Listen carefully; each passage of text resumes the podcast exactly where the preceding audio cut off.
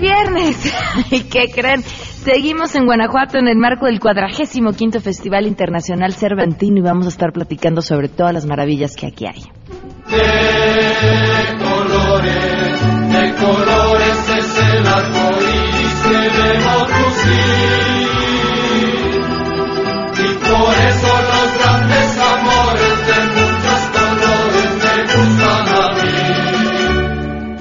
Qué bonito, imagínense esa música en el marco de la arquitectura de este lugar que es preciosa, eh, con los colores de todos sus edificios, eh, esto de un rosa pálido, eh, bueno, eh, todo, todo lo, lo bonito y lo bello que hay que ver en Guanajuato. Además, es jueves de Amarte MX, hoy es el turno de los alumnos de la Universidad de Anáhuac para que nos platiquen qué están haciendo con su comunidad y cómo fue su experiencia con ellos. Trabajar con esta comunidad nos ha enriquecido en varios aspectos, tanto profesionales como sociales, y cada vez nos damos cuenta de la importancia de rescatar a estas comunidades de, de artesanos, ya que eso es rescatar parte de nuestra cultura. Y por supuesto tenemos buenas noticias y mucho más. Quédense con nosotros porque si arrancamos este jueves a todo terreno. MBS Radio presenta a Pamela Cerdeira en A Todo Terreno, donde la noticia eres tú.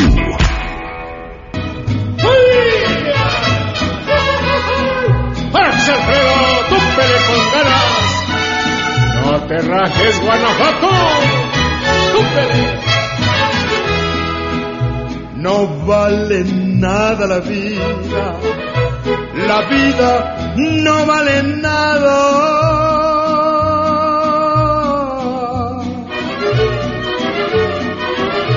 Comienza Muy buenas tardes, bienvenidos a Todo Terreno. Muchas gracias por acompañarnos en este jueves 26 de octubre del 2017. Son las 12 del día con 4 minutos. Saludos a quienes nos escriben en WhatsApp 55 33 32 95 85. Tenemos mucho que platicar con ustedes el día de hoy. Así que arrancamos de una vez con aquel tema que dejamos ayer así pendiente. Eh, lo que ocurre en el Senado en medio de toda esta mm, discusión para ver si se restituye o no y cuál sería el proceso para decidirlo a Santiago Nieto, quien era hasta la semana pasada titular de la FEPADE. Saludo a mi compañero Oscar Palacios, quien tiene la información. Oscar, buenas tardes.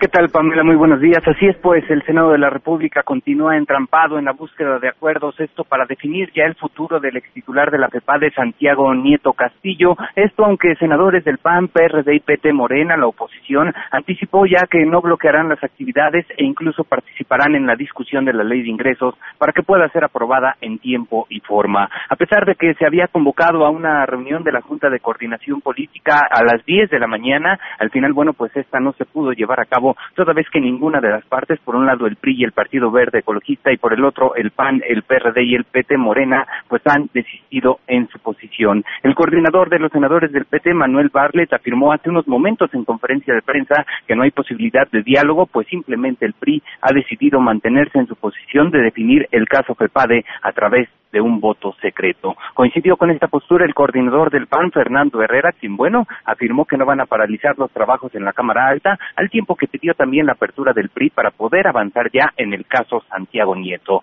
Luis Sánchez Jiménez, coordinador de los senadores del PRD, señaló que persiste la intención del PRI de dejar correr el tiempo, esto para que se cumpla el plazo de 10 días establecido en la ley y la Cámara Alta no pueda ya objetar la remoción de Santiago Nieto. Por el momento, las negociaciones en torno a este tema siguen entrampados y simplemente no se ve para cuándo pueda darse ya el cerrojazo a este asunto. Es el reporte, Pamela. Muy buenos días. Vaya, pues estaremos al pendiente, Oscar. Muchísimas gracias. Gracias. Oigan, hasta luego. Vamos a, a cambiar, eh, bueno, vamos a arrancar con la información mejor de una vez y ahorita les sigo platicando parte de, de lo que les traemos. Ah, bueno, antes de esto, la pregunta del día. ¿Tenemos el audio? Sí. La pregunta del día de hoy, bueno, esto es lo que dijo la secretaria de la Función Pública. Escuchen. eh, efecto de la corrupción que viene de décadas atrás, también lo señalé, y que ahorita se hace más notoria la percepción por motivo de todas las redes sociales, que si bien nos ayudan mucho y pueden ser un detonante importante, también en ocasiones desvirtúan un poco la realidad. La pregunta que les hacemos a ustedes, ¿la corrupción en México ha aumentado? ¿Sigue igual? O es nada más un tema de percepción gracias a las redes sociales? Ojalá nos puedan contestar 5166125 y a través del WhatsApp 5533329585 y por supuesto que mañana pues a Sangre Azteca se encargará de hacer lo suyo con este tema. Y ahora sí lo que les decía, movernos un poquito de lo que sucede en nuestro país para irnos a lo que está sucediendo en el exterior que también es importante porque finalmente de una u otra forma marca, marca una tendencia, indica hacia dónde va el rumbo de una parte del mundo que por muy lejana que nos parezca, también, también nos influye. Le agradezco enormemente a Fausto Pretelin, analista internacional que nos acompaña vía telefónica. Fausto, ¿cómo estás? Buenas tardes. Hola Pamela, ¿cómo estás? Buenas, buenas tardes. Oye, gracias por, por platicar con nosotros sobre este tema. Nos llamaba muchísimo la atención de esta forma eh, que parece ser una prueba piloto que buscaría China para mm, calificar a sus, a sus ciudadanos. ¿De qué se trata? Bueno, Pamela, pues mira, es yo creo que un poco tirar la liga, no sé si llamarla cívica, eh, se puede prestar una mala interpretación. Es decir, yo creo que desde la anarquía, desde donde hay cierta, ¿cómo te diré? Un poco civismo, ¿no? Eh, hablar de, de que en China pueden llegar a puntuar al buen ciudadano, al que se porta bien, al que tiene pues eh, eh, un, sano respeto hacia lo que es la institución democrática y, sobre lo que es el gobierno, cierto patriotismo, eh, comportarse bien en pocas palabras, eh, uno diría, bueno, pues llama la atención, ¿no? es decir, repito, desde un ángulo en donde eh, hay un caos cívico, como puede ser México, pues uno diría, qué padre, ¿no? Uno que, que puntúen a los ciudadanos y que si tú sacas tu, tarjeta de lector te dan 10 puntos, o si tú sacas tu pasaporte te dan 5, y si tú no te cruzas el semáforo en rojo te dan 10 puntos, es decir, como una especie de, de un, un, manual de buen comportamiento, ¿no? En, en, términos generales uno diría, eso está muy bien. Sin embargo, eh, eso habla de que también hay una especie como de, de, de fabricar ciudadanos, de querer moldear a ciudadanos, en donde aquella persona que se salga del el promedio o se salga de buen comportamiento puede llegar eh, tener un internet de baja velocidad, tener eh, ciertos castigos, ¿no? Es decir, eso eso llama la atención. Eh, repito, es muy, soy muy enfático en esto. En, en un país eh, México, en donde pues a veces pensamos que estamos en una especie de selva, ¿no? En donde cada quien hace lo, lo que quiere pero también irse al otro extremo, Pamela, al otro extremo es eh, ciertamente cuestionable. En un momento yo te diría, por ejemplo, que eh, hay adolescentes chinos que tienen más atracción por los eh, jóvenes cantantes que por el propio presidente Kim Jong-un. Perdón, por estoy hablando mal. Xi Jinping. Yo estoy eh, trasladándome a Corea del Norte. Sí. Eh, a Xi Jinping, ¿no? Que en esta semana, Pamela, si tú revisas lo que ha sucedido en el eh, pues en un evento político muy importante que sucede cada cinco años en China, como es eh, la Asamblea General del Partido Comunista Chino, en donde ayer se consolidó el presidente chino como el, la, la persona más importante del gobierno que no tiene sector alguno y que de alguna forma nombró a, la gente que lo va a, a, seguir eh, durante los próximos cinco años en el, en el buró político, que es lo más cerrado eh, pues hay que dar un poco la idea de que los, los políticos chinos temen de que los adolescentes eh, sigan más a los cantantes que a los propios políticos. Lo cual esto habla pues mal, ¿no? Evidentemente estamos hablando de un país donde hay una dictadura de partido, como es China, y que no tendría que suceder. Ahora, repito, yo creo que llamar, ya, llama la atención el otro, el otro puesto, ¿no? Es decir, la idea de que hay que, hay que premiar al ciudadano que se porta muy bien, y, la pregunta aquí, Pamela, es qué significa portarse bien, ¿no? Sí, y, yo creo que también lo que marcas, ¿qué pasa con el que se porta mal? O sea, no es, aquí entenderíamos perfecto si tú te pasas un alto, que te cobren una multa, pero si tú te pasas 10 altos, entonces no puedas meter a tus hijos a cierta escuela. Ya, ya, ya la sanción cambia de dimensión por completo y creas ciudadanos de primera y ciudadanos de segunda, sin saber por las situaciones que sean que acaben unos relegados y afectados hasta generaciones que ni siquiera la deben. Sí, y yo como te digo, Pamela, me parece que es como crear una fábrica de ciudadanos, ¿no? ¿Cómo se debe de comportar una persona en la sociedad? ¿A quién debe de admirar? ¿A quién debe de respetar? ¿No? Yo creo que eso eh, transgrede inclusive los grados de libertad, ¿no? Te digo que se premie a un delincuente, pero de alguna forma eh, se atenta inclusive con el propio sentido común, ¿no? Es decir, pues uno tendría que tener conocimiento y la sensatez de eh, pues no agredir a otra persona, de no pasarse un alto porque puede provocar la muerte de personas, ¿no? Eso es de alguna manera en sentido común, que evidentemente mucha gente lo, no le interesa eso y que pone en riesgo la vida de los demás, eh, pues para eso están ciertas medidas, ¿no? Como el prueba de la colinia, por ejemplo, que me parece estupenda, eh, pero eso, eso ya llevarlo a una ley, ¿no? Es decir, de que, ah, bueno, todos debemos de comportarnos igual, es, es revisar un poco eh, o, o irnos atrás, ¿no? Con estos enormes ejércitos que estaban eh, desfilando en los estadios, ¿no? Olímpicos.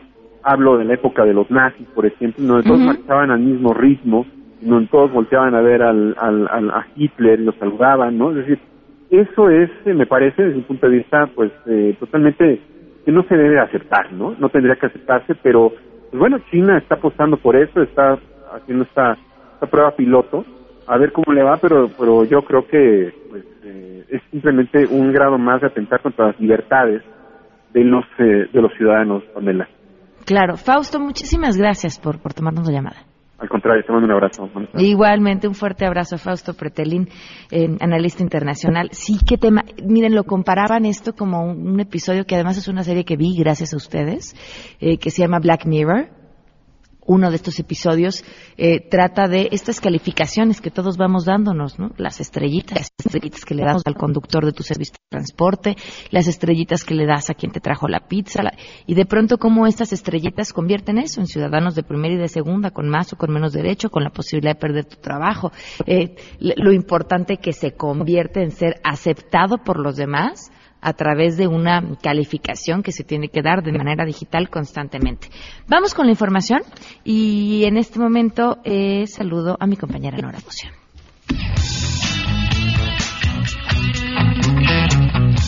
Pamela, te saludo con gusto y te comento que la Comisión Ejecutiva de Atención a Víctimas elaboró un estudio sobre derechos y acciones afirmativas para la equidad enfocado principalmente a personas, comunidades y pueblos indígenas que permite conocer el estado en el que se presentan los delitos del fuero federal, violaciones a los derechos humanos y hechos victimizantes. Escuchemos al titular ejecutivo de la CEAP, Jaime Rochín, hablar al respecto. Estas serias limitaciones para comprender e interactuar con las poblaciones indígenas son la base que por siglos ha perpetuado y justificado las prácticas discriminatorias, la violencia que se ejerce de manera velada o abierta, el despojo y la invisibilización de las demandas más esenciales para hacer asequible el ejercicio pleno de sus derechos humanos. El estudio sirvió también para analizar la manera en que influyen diversos factores para el éxito o fracaso en la atención inmediata, asistencia y reparación integral conforme a sus demandas y necesidades específicas de las comunidades indígenas. Esta investigación que realizó a través de la unidad de género con enfoque de género diferencial y especializado sobre los contextos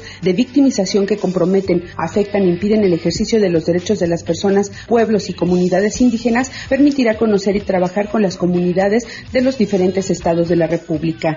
Estudio arrojó que dentro de los elementos fundamentales referentes al contexto en el que se presentan los hechos victimizantes contra este sector de la población son las condiciones de pobreza, marginación, exclusión y discriminación, agregando en algunos casos la presencia instalada del narcotráfico en ciertas regiones como Guerrero y Chihuahua. Pamela, la información.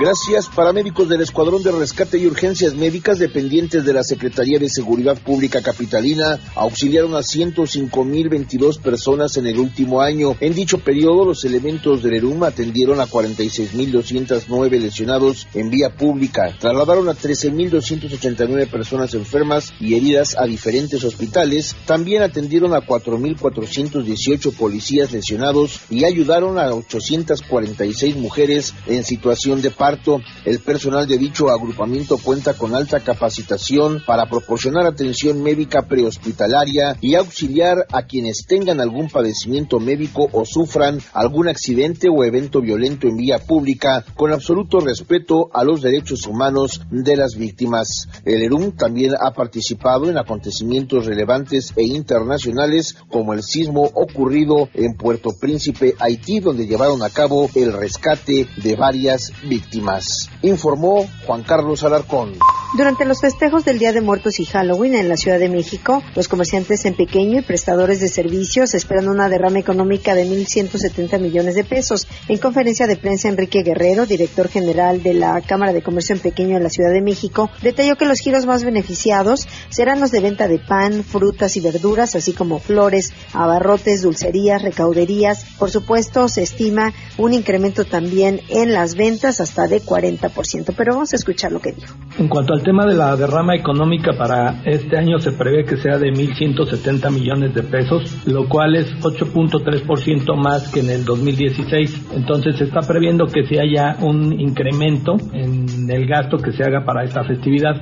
Ahora, eh, ahí vale la pena eh, hacer la reflexión de que lo que hemos venido observando en las fechas comerciales es que hay un incremento en comparación con el año anterior en la derrama económica.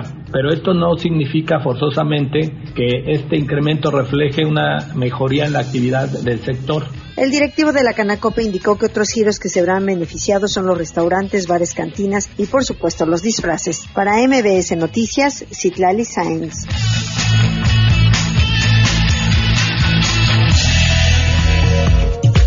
12 del día con 18 minutos. Ya este, está presumiendo el procurador capitalino Edmundo Garrido que se detuvo a uno de los propietarios de uno de los edificios que colapsó eh, durante el sismo, el de Zapata 56. Eh, qué bueno que lo detuvieron. Nosotros eh, le decimos al procurador que seguimos contando.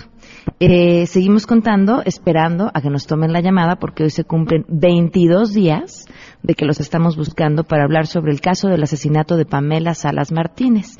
Y la Procuraduría de Justicia Capitalina está muy ocupada para tomarnos la llamada. Vamos con las buenas.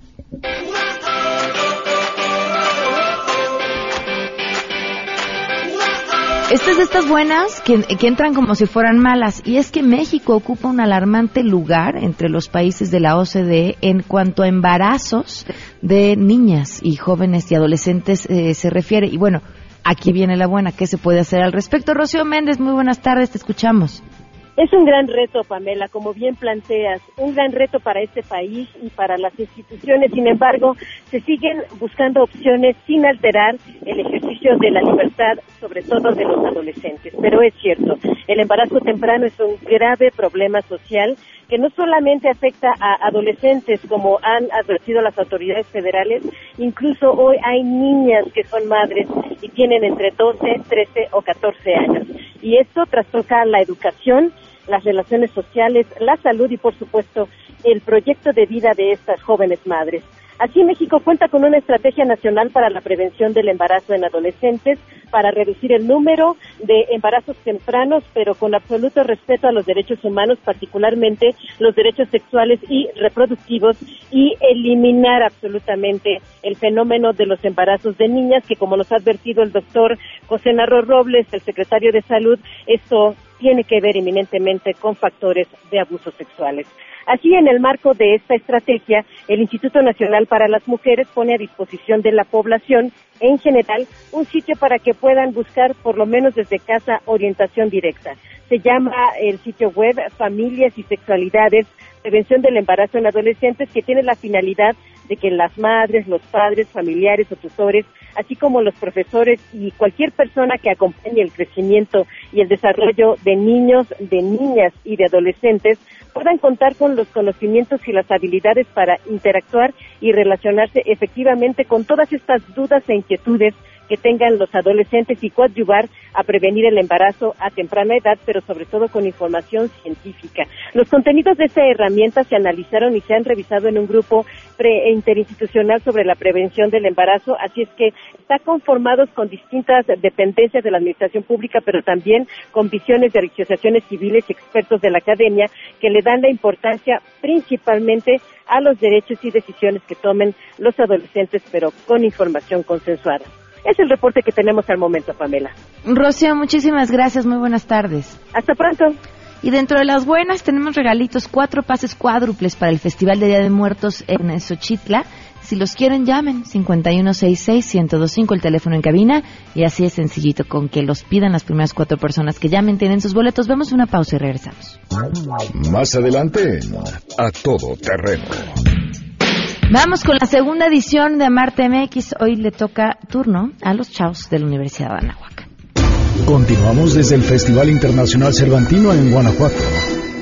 A todo terreno. Esta es una transmisión especial desde el Festival Internacional Cervantino. Regresamos. A todo terreno. A todo terreno presenta Amarte MX, segunda edición. Estudiantes universitarios y comunidades indígenas se vuelven a dar la mano a favor de los productos originales. UNAM, Hidalgo, Ibero, Estado de México, TEC de Monterrey, Chiapas, Anáhuac.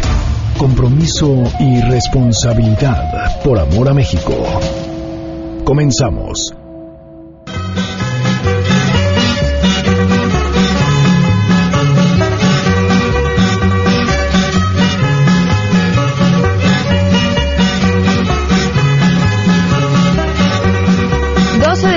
26 minutos. Gracias por continuar con nosotros. Estamos en A Todo Terreno a través de MBS Radio. Les agradezco a los estudiantes de la Universidad Nahuac que estén con nosotros el día de hoy. Recordemos que es Amarte MX, este proyecto que iniciamos el año pasado, en donde chavos de distintas universidades compartieron meses, varios meses de trabajo cada universidad con una comunidad indígena distinta y se dedicaron a desarrollar productos y un plan de negocios para que después esta comunidad pudiera de forma independiente explotar estas ideas y generar recursos de forma eh, autónoma. Y bueno, pues el el año pasado esto se llevó con gran éxito. Tuvimos no solo enormes resultados, sino que aprendimos mucho todos de todos. Y, este año se repite y la universidad que se estrena en este proyecto es justamente la Universidad de Anáhuac, que estos chavos son, son nuevos en esta segunda edición de Marte MX. Y les doy la bienvenida en cabina. Paula Galnares, bienvenida Paula, ¿cómo estás? Hola, mil gracias, súper bien, ¿y tú? Bien, gracias por acompañarnos y también nos acompaña José Askenazi. Bienvenido José, ¿cómo estás? Muy bien, muchas gracias. Ah, ¿Tú qué estudias, José? Eh, diseño industrial. Y tú también, ¿verdad, Paula? Sí, también. Cuéntenme, ¿con qué comunidad están trabajando? Bueno, nosotros estamos trabajando con la comunidad de Pueblo Nuevo, que se encuentra en el municipio de Acambay, en el Estado de México. ¿Ya estuvieron con ellos? Ya, ya tuvimos este, dos visitas. ¿Y cómo fue este el primer encuentro? Cuéntenme. Ay, la verdad, súper padre, nos sentimos súper, súper bienvenidos por ellos porque, o sea, llegamos y la primera, o sea, como éramos tantos alumnos, éramos fácil como unos 30 entre la Nahuac Sur y la Nahuac Norte, entonces fue un poco difícil como, o sea, mantener una dinámica de como convivencia, entonces lo que hicimos fue como dividirnos en grupos de cinco personas para que cada uno fuera con un artesano para que nos, o sea, nos empezaran a platicar un poquito de su vida, de lo que hacían, de las técnicas de tejido y, o sea, y fue como muy padre en tomar en cuenta las distintas como formas de ver de las personas y la calidad de vida que tenía cada uno. ¿Hubo alguna historia en particular que, que se les quedara eh, muy guardada sobre lo que vivieron en ese primer encuentro? Eh, sí, a mí me tocó eh, trabajar con el señor Martín, que es un artesano que apenas había llegado a, a la zona, tenía muy poquito tiempo y lo que él me contaba era de que como todos en la comunidad trabajaban más o menos lo mismo, era difícil que alguien le pudiera enseñar a trabajar el tejido que se usaba ahí. Entonces él tuvo que aprender por su cuenta un poquito y además de eso, él empezó a innovar mucho en, en la forma de tejido o los productos que ellos tenían. Entonces él me contaba que era este, importante aprender nuevas técnicas porque lo que él quería era poder salir de esa comunidad a trabajar y formarse un mejor futuro. ¿Qué caracteriza a su comunidad? Bueno, la comunidad este, la caracteriza principalmente su, su tejido, que es con el popotillo de trigo, y además este, ellos están ahora muy metidos en la producción de de verduras orgánicas. Y es algo súper padre porque empiezan como a cambiar un poco el hecho de que de algo súper básico de hacer las bolsas en tejido de popotillo, empezaron también a mezclarlo con el popotillo de plástico, entonces involucran colores, involucran nuevas como tendencias, y lo padre de lo que estaba diciendo Pepe es que en las el señor Martín hizo el modelo de la bolsa cuadrada porque antes nada más se podían usar las, o sea, podían hacer más bien las de las redondas, ¿no? Como más bien un, cesto, no tanto una bolsa. Entonces lo, lo padre que innovó el señor Martín fue el, el cesto, bueno, o la bolsa cuadrada. Y las verduras que están en producción son jitomates, y el gran problema de ahí es que no pueden vender todas las verduras porque están a un alto precio para la, o sea, dentro de la comunidad. Y el otro problema es que no los pueden traer, o sea, el problema de, de traerlos de, desde Acambay hasta la Ciudad de México, entonces no tienen tanto como venta y compra-venta. ¿Esos serían los principales retos que ustedes detectan o hay algo más? Sí, eh, los principales retos es justamente eh, dar a conocer sus productos por la lejanía que tienen a la ciudad y ya que pues transportarse ellos involucra un, un costo, el cual muchas veces no pueden pagar. Entonces tienen que recurrir a, a terceros para poder vender esos productos y ellos son los que les ponen el precio real a las bolsas y de lo que una bolsa que podemos encontrar en la Ciudad de México que puede llegar a costar 700, 800 pesos, en realidad a los artesanos no le llega ni siquiera la mitad. Ok, ¿ya tienen desarrollado el producto con el que van a estar trabajando? Sí, claro, ya tenemos más de, bueno, tenemos muchísimas ideas que ya están siendo pues desarrolladas. Justo hoy fueron compañeros a la comunidad para que nos digan cómo hacerlo, o sea, que lo van a hacer ellos para mandárnoslos de regreso y este, otro reto que también podemos enfrentar es que la gente de Acambay está súper acostumbrada a fabricar ciertos productos y de cierta forma, ¿no? Y nosotros como diseñadores llegar a un punto y decirle, a ver, tenemos este diseño, ¿tú crees que lo puedas hacer? Como que es también cambiarle su forma de visión hacer un producto totalmente nuevo que ellos no habían experimentado antes y, pero eso no les quita de que están súper abiertos a tratarnos de ayudar y de tratar de hacer los productos que, que les abrimos. O sea, les dijimos varias ideas y ellos siguen abiertos a más nuevas ideas. Para ustedes, ¿cómo va a funcionar? Porque hemos escuchado en algunas universidades que lo que se hizo, por ejemplo, el TEC fue una convocatoria abierta eh, y ellos se inscribieron. En el caso de la Ibero es su proyecto de último semestre de las distintas carreras de diseño. ¿Ustedes cómo se unen o cómo se conforma este equipo? Ah, pues nosotros somos un equipo de como 32 diseñadores industriales. Wow, eh, es todo en base de la NAWAC. Es por una materia que se llama practicum, o sea, son prácticas profesionales que llevamos. Y la verdad, esta ampliación de como el, incluir el concurso en la materia fue, fue un cambio de vista totalmente porque como, o sea, yo, yo presiento que como diseñadores tenemos que tomar muchísimo en cuenta el hecho de innovar como mexicanos, no innovar como en un punto industrial a lo grande. Exacto, porque eh, una parte importante de lo que estamos viendo en sí a nivel universidad es justamente el trabajo humanista y en sí el diseño industrial está creado para resolver problemas y problemas de la zona, no intentar eh, hacer diseño internacional y de alto lujo sino en sí tenemos que voltear a ver a nuestra gente, justamente a los artesanos que son y han sido los expertos durante muchos años y lo que trata ahora diseño de diseño industrial es poder combinar justamente estas dos prácticas. Pues les deseo muchísimo éxito. ¿En dónde puede la gente ir siguiendo el desarrollo de sus proyectos? Ah, justo hicimos una página en Instagram que se llama, eh, ahorita te digo, dame un segundito, Amarte MX-Anahuac. Ahí pueden seguirnos todos, están todas las técnicas de tejido y todo lo que vamos a empezar a subir de maqueta, de, o sea, de maquetas y de productos de producción. Ok, esto es importante para el público porque tienen que saber que ustedes que nos están escuchando también votan y tendrán el, voto decisivo en ver quiénes son los ganadores de la segunda edición de Amarte MX. Paula y José, muchas gracias por acompañarnos. Mucha suerte. Mil gracias. Muchas gracias. Gracias. Vamos a una pausa y continuamos a todo terreno.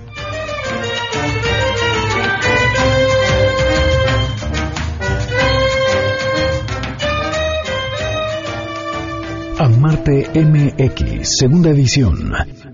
Continuamos desde el Festival Internacional Cervantino en Guanajuato. A todo terreno. Esta es una transmisión especial desde el Festival Internacional Cervantino. Regresamos. A todo terreno.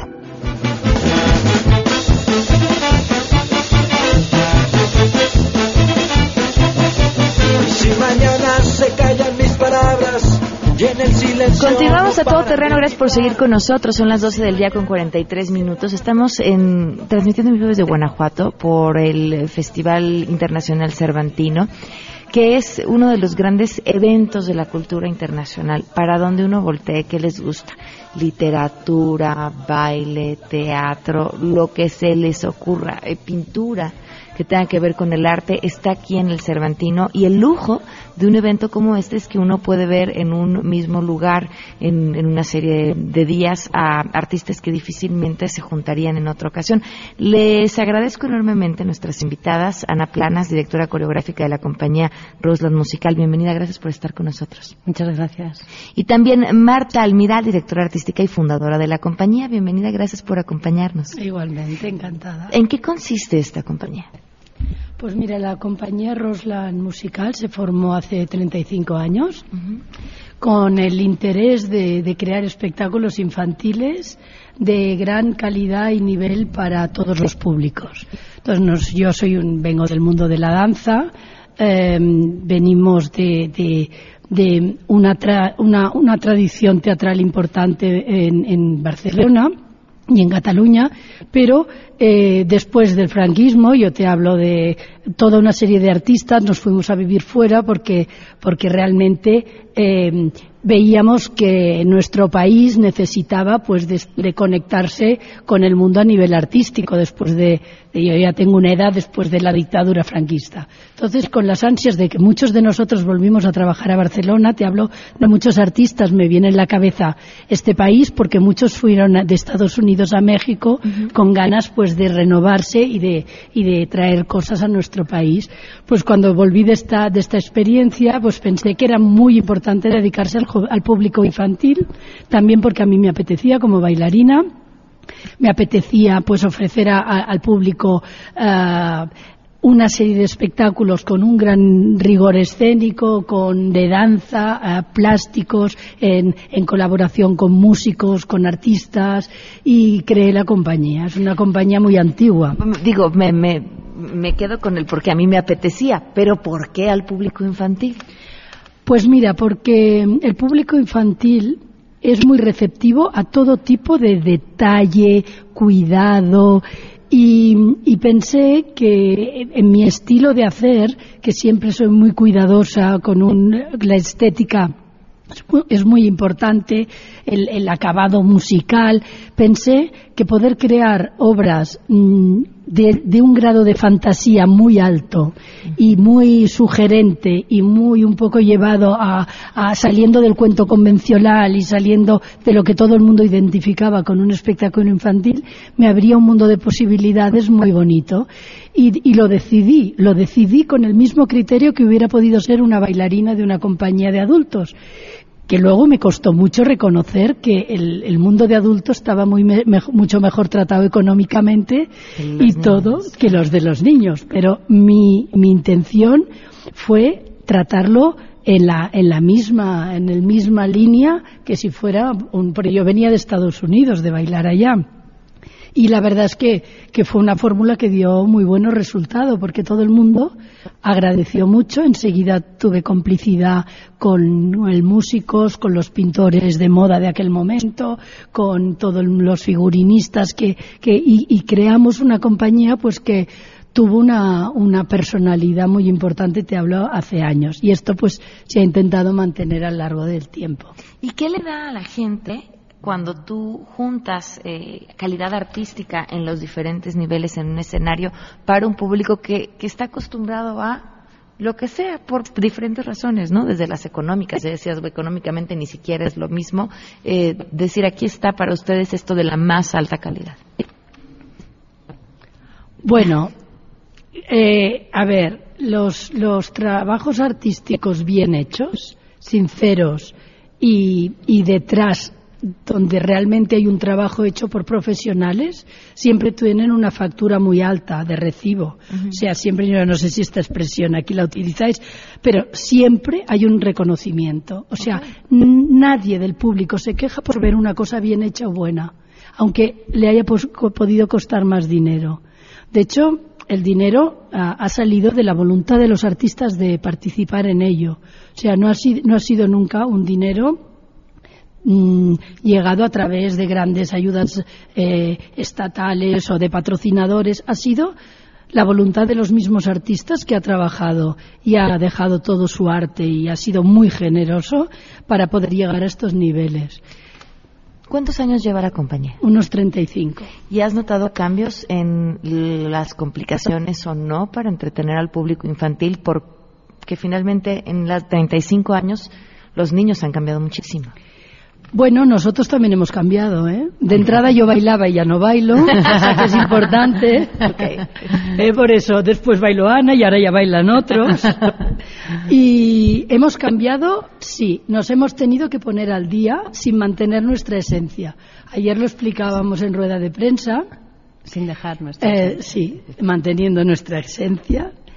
Eh, en la primera etapa hacíamos unos espectáculos con una potencia plástica muy importante, con música especial a medida compuesta, con artistas que colaboraban, con buenos bailarines, con y era un conjunto con una historia, con unos, siempre hemos tenido guionista, pues, por ejemplo, el David Sirisi, que ha sido un guionista durante muchos años de la compañía, es uno de los escritores más famosos en el terreno de la literatura infantil. Ha tenido el año pasado el, premio Estrega de vosotros que tenéis aquí la Feria de Guadalajara de literatura, pues la, la, referente en Europa es, es la de Bolonia. Y el año pasado nuestro guionista tuvo el mejor premio infantil pues al libro que publicó, que es para todos los públicos, que este año precisamente haremos la obra, no nosotros, pero sí otra compañía de danza.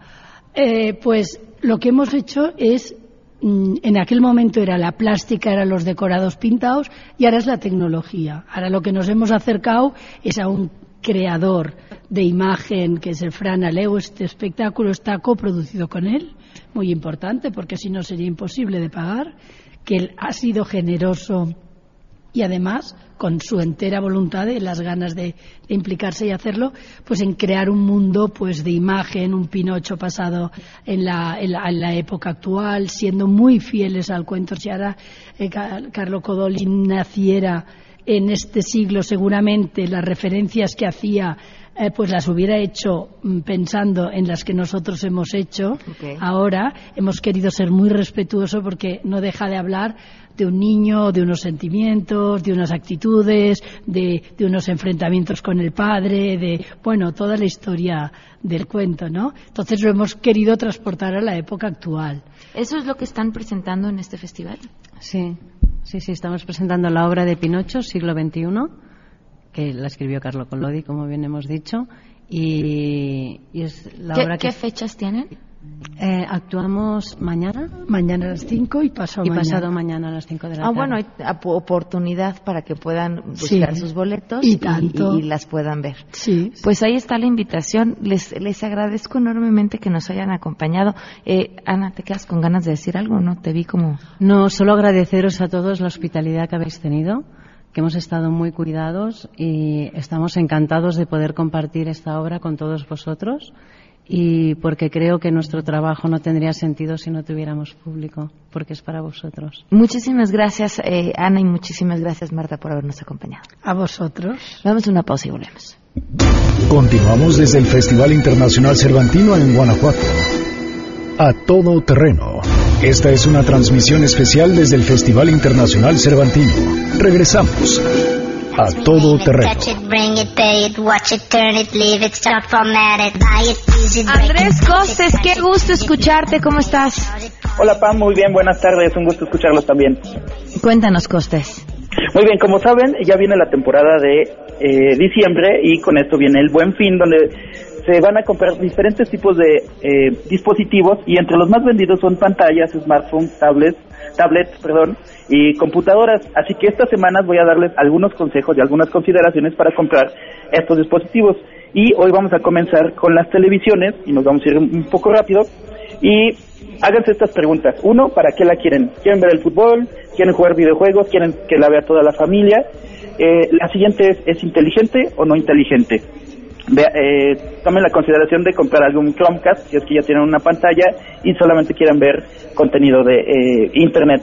El tipo de panel, la resolución, eh, también tomen en cuenta a qué distancia van a ver el, a qué distancia van a ver la pantalla y para irme concretamente a lo que les quiero decir es apunten el modelo, vean qué, qué pantalla quieren, apúntenlo, búsquenlo en Google, busquen en YouTube las reseñas, apunten los precios y vean que realmente vaya a ser una rebaja. Y algo muy que les va a ser muy útil es descarguen contenido, ya sea en Full HD o 4K o Ultra HD, en una USB y llévenlo a la tienda donde quieran comprar su pantalla y pídanle al vendedor que lo conecte y juzguen por ustedes mismos si les gusta la imagen o no les gusta la imagen. Tienes toda la razón. Y ahora lo que nos decías, ¿no? Verlo. Sofía Macías nos decía la semana pasada, desde ahorita vayan apuntando precios, porque luego lo que parece que te están rebajando no es cierto. ¿no? Normal, luego en temporada normal está mucho más barato. Mi abuelo decía, eh, te bajan la falda y te suben la camisa, este, y sí, y sí, en todo, en todo el sentido de esta expresión a veces pasa así. A veces pasa totalmente. Y en Twitter, en mi Twitter arroba el coste, les voy a estar compartiendo información aún más detallada sobre estos consejos de cómo comprar tecnología en esta temporada. Muchísimas gracias, Costas, que tengas un gran día. Un gran día, hasta luego. Hasta, luego. Oigan, y a los demás, importante eh, tomar en cuenta eh, la importancia de, tienen auto, asegúrenlo. Miren, uno no sabe, te pueden asaltar, puedes tener un accidente, y vaya, lo importante es que sepan que existe la posibilidad, gracias a Mafre, de que ustedes puedan asegurar su vehículo con las necesidades específicas de su vehículo y que ustedes tengan de esta forma. Mafre va a estar con ustedes en todo momento y ustedes pueden dedicarse pues prácticamente a disfrutar el viaje a donde quiera que vayan. Para contratar un seguro de automóvil a la medida, lo que tienen que hacer es meterse a www.mapfre.com.mx o solicitar información a su agente de seguros de confianza. Les preguntamos al inicio del día qué opinaban acerca del tema de la corrupción. Les agradezco sus comentarios. Aquí dice uno de ellos, la corrupción no es ni más ni menos, lo que pasa es que la mayoría no entiende bien a bien qué es corrupción.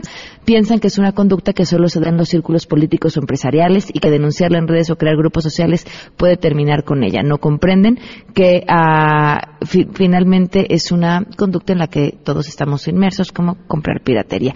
Mañana termino de leer el resto de sus comentarios porque sí me acabó el programa. Mañana es viernes. Se quedan en mesa para todos. Soy Pamela Cerdeira. Esto fue a todo terreno. Los dejo. Mañana a las 12 del día los espero.